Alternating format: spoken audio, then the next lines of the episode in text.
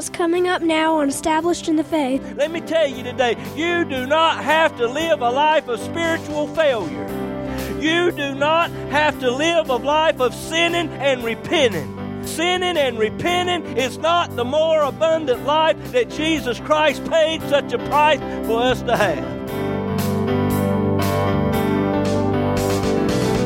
Hello, neighbor, and welcome today to Established in the Faith. This is Pastor James Pierce of Friendship Free Will Baptist Church over in Middlesex, North Carolina, and how so very pleased and happy we are to be with you today. Got a great message lined up for you. Hope you can stay with us for the next 30 minutes. If not, let me encourage you to go over to establishedinthefaith.com.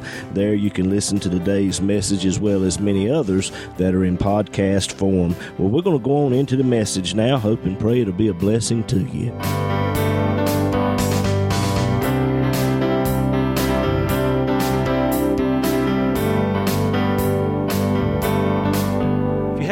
Bibles this morning, turn with me, please, to Romans chapter 7. Romans chapter 7. Move down, if you will, to verse 7. Romans chapter 7, verse 7. What shall we say then? Is the law sin? God forbid. Nay, I had not known sin but by the law. For I had not known lust except the law had said, Thou shalt not covet. But the sin nature, taking occasion by the commandment, wrought in me all manner of concupiscence. For without the law sin was dead. For I was alive without the law once. But when the commandment came, the sin nature revived and I died. Move down, if you will, to verse 14. For we know that the law is spiritual, but I am carnal, sold under sin. For that which I do, I allow not. For what I would, that do I not, but what I hate, that do I. If then I do that which I would not, I consent unto the law that it is good. Now then, it is no more I that do it, but the sin nature that dwelleth in me. For I know that in me, that is, in my flesh, dwelleth no good thing. For to will is present with me, but how to perform that which is good, I find not. And I just want to stop right there and address the question today why do I keep failing God? Let's go to the Lord in prayer and ask for His help today. Heavenly Father, Lord, I thank you for everyone you have sent this way today. Lord, I pray that you will help me to deliver this of which I believe you've given unto me in such a fashion, Lord, that the least among us, whomever that may be, might be able to hear and receive of your word. Lord, anoint me today. Lord, anoint your people to hear and to receive of this word today. Lord, may questions be answered.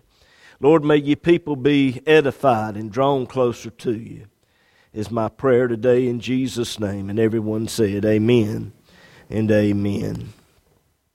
In the mid 1980s, a well known television preacher was caught stealing money, and it was all over the news. This minister went to court and was found guilty and was incarcerated for several years for stealing money. A short time later, in the late 1980s, another well known television evangelist was caught soliciting the prostitute. And it was all over the news. And this particular preacher repented before the television cameras that day, asked God to forgive him. Only to have just a few years later, this same television evangelist was pulled over by a police officer and he was trying to hide something under the seat of his car. And when the police officer investigated, it was pornographic material. And this same preacher was all over the news once again. And not too long ago, just a few years ago, another television preacher, some children came forward and accused him of having sex with the children. Some of them were little boys. And it was all over the news.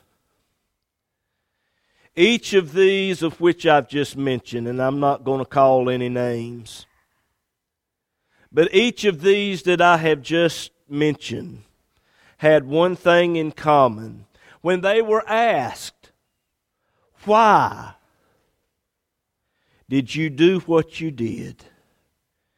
Each one of them said, I don't know.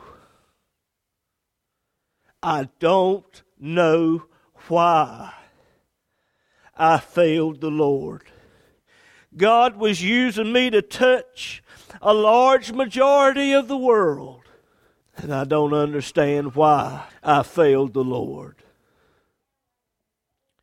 Now, a lot of people in Christianity got up behind microphones and they could tell you why they failed. And they were saying all kind of things, ugly things. You better be careful what you say when a fellow brother or sister is down and they fail the Lord in some way. You better be careful what you say. Because every single one of us in this room, every single one of you listening by radio today, in some way, you're going to experience Romans chapter 7. Romans chapter 7 is another story of a preacher who failed God not just one time, but repeatedly was failing the Lord in some way. And he could not get victory over that thing in his life. It was so bad, he cried out to God and said, Oh, wretched man that I am, who shall deliver me from the body of this death? And I'm talking about the Apostle Paul.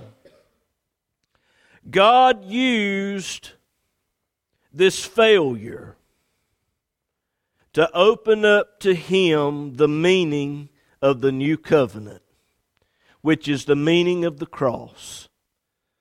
And what we have here in the book of Romans is the foundation, is the theology of the church written by a minister who failed God repeatedly, a man who was responsible for having many of God's people put in jail and even killed. And God would use this situation that the Apostle Paul was going through and he would use this situation, and God would use him to write over half of the new covenant. Let me tell you this. Had you known what all the Apostle Paul was going through, I doubt very seriously that you would have hired Paul to be the pastor of your church. Every single one of us in this room, every one of you listening by radio to me today, in some way you will go through Romans chapter 7. You have failed God in some way. The only difference between those preachers of whom I've just mentioned and you sitting in the pew today, the only difference is they were in front of a television camera and they got caught and it was broadcast publicly for the whole world to see. This morning you ought to be sitting in this pew and praising God that it had, that your sin, that your failure has not been broadcast all over the world for the world to see. Because all of us, all have sinned and come short of the glory of God. Even after you're saved, you fail God in some way. But God can use that failure in your life, that that stone that is a stumbling block for you, if you will seek God, if you will trust God, if you will keep your faith in the Lord Jesus Christ, He will take that stone that has been a stumbling block and He will use it as a stepping stone. If you don't quit, God won't quit. Are you listening to me? There are some of you in this place and many of you listening by radio today, you're saved. You love God. You're not a hypocrite. But you keep struggling with something in your life. And you can't stop. You can't quit. You keep failing God time and time again, and you go before the Lord and you ask Him, Lord, please forgive me, God, help me not to do this thing again, only just to turn right around just a few days later, and you find yourself doing the exact same thing again, and you don't know why. Why do I keep failing God? I love God with all of my heart but I can't stop. I can't quit. And if God doesn't do something soon, I'm just going to throw in the towel and quit because I can't do it. That's where the Apostle Paul was at. God would use this situation to reveal to him the meaning of the new covenant and he gives it to us here in the book of Romans. In the first three chapters of the book of Romans, the Apostle Paul identifies what the problem is, and it is sin. It is the sin nature that's in the heart of the human being, that sin nature that we're all born with. It, it corrupts from the time we're a little bitty thing growing on up. It works death in us from the time we're born till it eventually takes us out death. Our condition is terminal. We're not talking about a little cold. We're not talking about a little cut on your finger. We're talking about something that has killed every single human being that has ever lived in this world. Deadly thing, sin.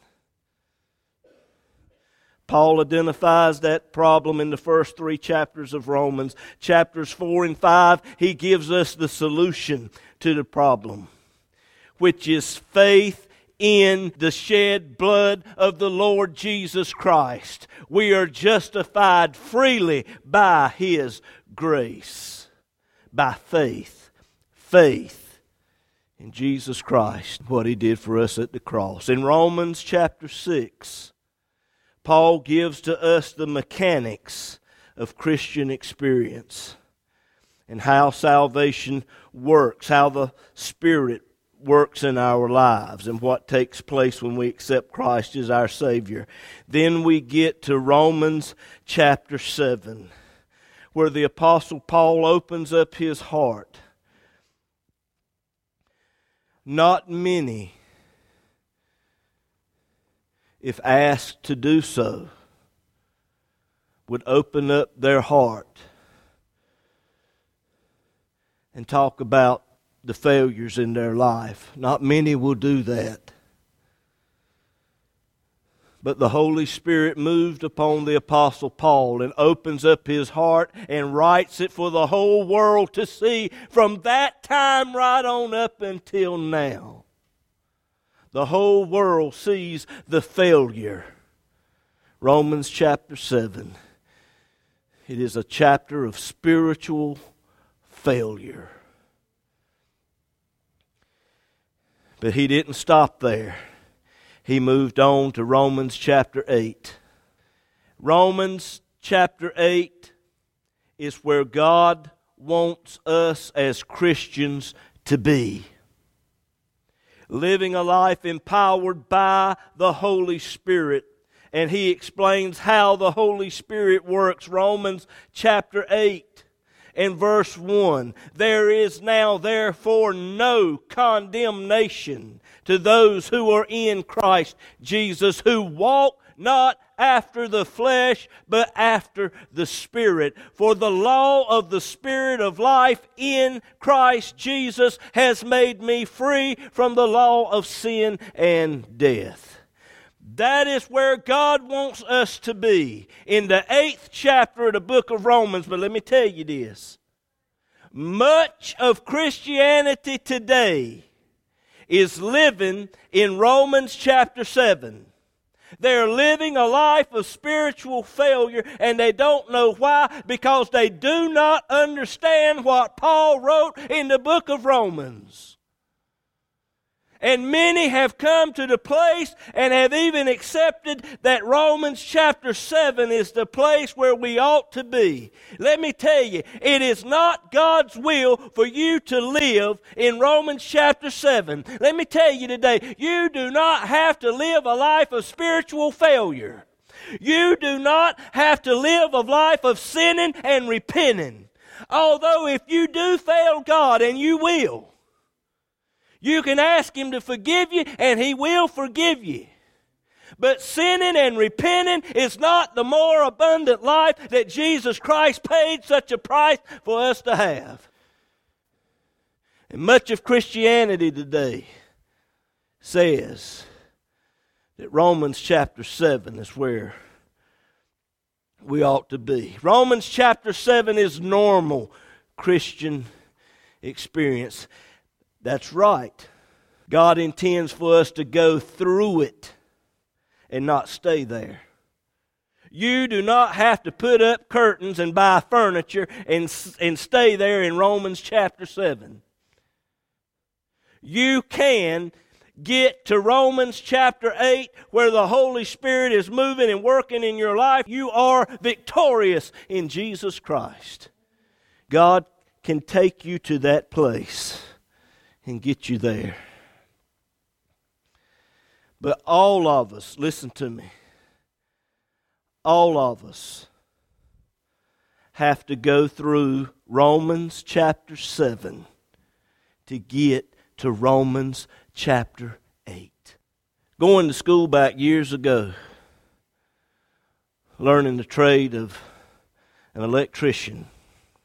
We sit there in the classroom for hours reading books. Protons, neutrons, electrons, the theory of electricity. Hours and hours of how electricity works and magnetism and all of this sort of thing. But I couldn't wait to the latter half of the class because you know what we got to do? We got to go over there to the booth. A booth set up, and they give us wire and switches and motors and light bulbs and receptacles, and they said, Have at it. Now wire it up. I loved that. But you know why they did it that way? Because if you've got it here, okay, listen to me. If you've got it here in this head and you can't get it here to these hands, it ain't going to do you much good. And God puts us in the classroom. You're sitting here today and you're in the classroom. You're to be learning more about the things of God. Those of you who tune in by radio, thank God you tune in and you listen, but I, I want to make you aware of something today. It's time to get in the booth and put into practice what you learn behind the desk. Because if you can't walk out what God is working in, it ain't no good to you. And there are some things that we have to go through. And Romans chapter 7 is it. God allows us to go through Romans chapter 7 and experience it personally so that He can get us to Romans chapter 8. All right, let's take a look at it. Paul was having a problem with something. What was he having a problem with? I think verse 7 bears it out. He could not fulfill the demands of the tenth commandment Thou shalt not covet. He had a desire in his heart for something that somebody else had. Now, the tenth commandment, being the last commandment, puts a cap on the entirety of the law and, in essence, states this right here that it is not merely enough for you to physically keep the law. But if you so much as have a desire to break it, then you've broken it already. Jesus expounded on it a little more when he said, Sir, if you so much as even look at a woman and lust after her, you've already committed adultery in your heart. Paul had a problem with this. Why did he have a problem with it? You see, most people, and I'm talking about the lost world out here, they have some idea in their minds, whether it be right or wrong, they've got some idea in their mind of what a Christian should be. In their minds, they've got some idea as to how a Christian should be behaving themselves. And I've asked a lot of people over the years, Are you saved? Well, Brother James, I would get saved, but I've got to quit my cussing. Well, Brother James, I love going to the club, and I've just got to quit my clubbing before I can get saved. Well, Brother James, I just love my Jack Daniels, and I'm just going to have to quit drinking before I can come to church and get saved. They've already got some standard in their mind of how a Christian should be acting and, and, and, the things that a Christian should be doing. And then they get saved and they experience salvation. They experience the Holy Spirit coming into their hearts and lives, and then they think, oh man, now I can live up to that standard. And they set out now to try to do it. And that's what Paul was doing. See, Paul was a Pharisee.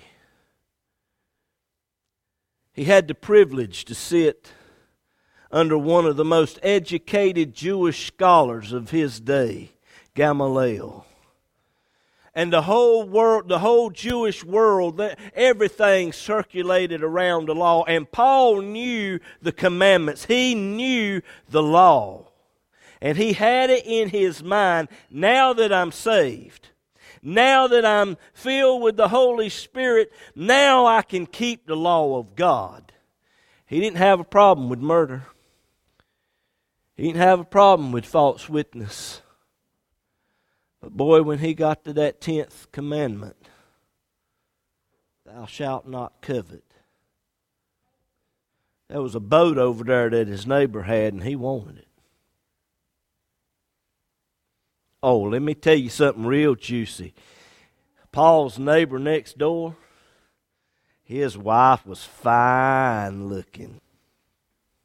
You hearing me? Thou shalt not covet. If you so much as desire that which is forbidden, you've broken the commandment. Well, Brother James, how do you know? I don't know what it was, really. I don't know. It could be anything. But failure is failure. Sin is sin. And if you try to overcome sin within your own strength, ability, willpower. Paul tried with everything he had to try to stop failing God. His willpower was not enough. He said, The will is present with me but how to perform that which is good. I find not. He tried everything he could within himself but he could not overcome it, and you can't overcome it within yourself. You can only do it by the Holy Spirit. And I'm going to tell you how next week. Tune in next week for the conclusion.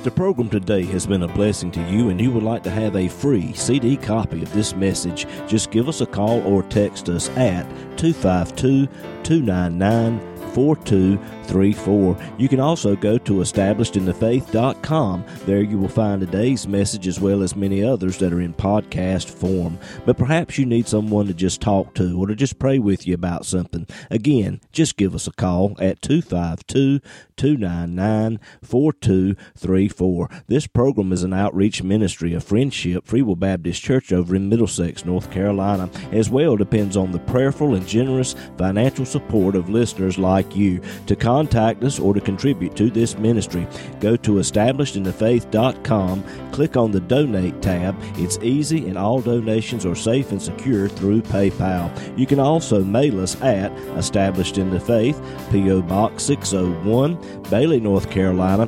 27807. We look forward to hearing from you.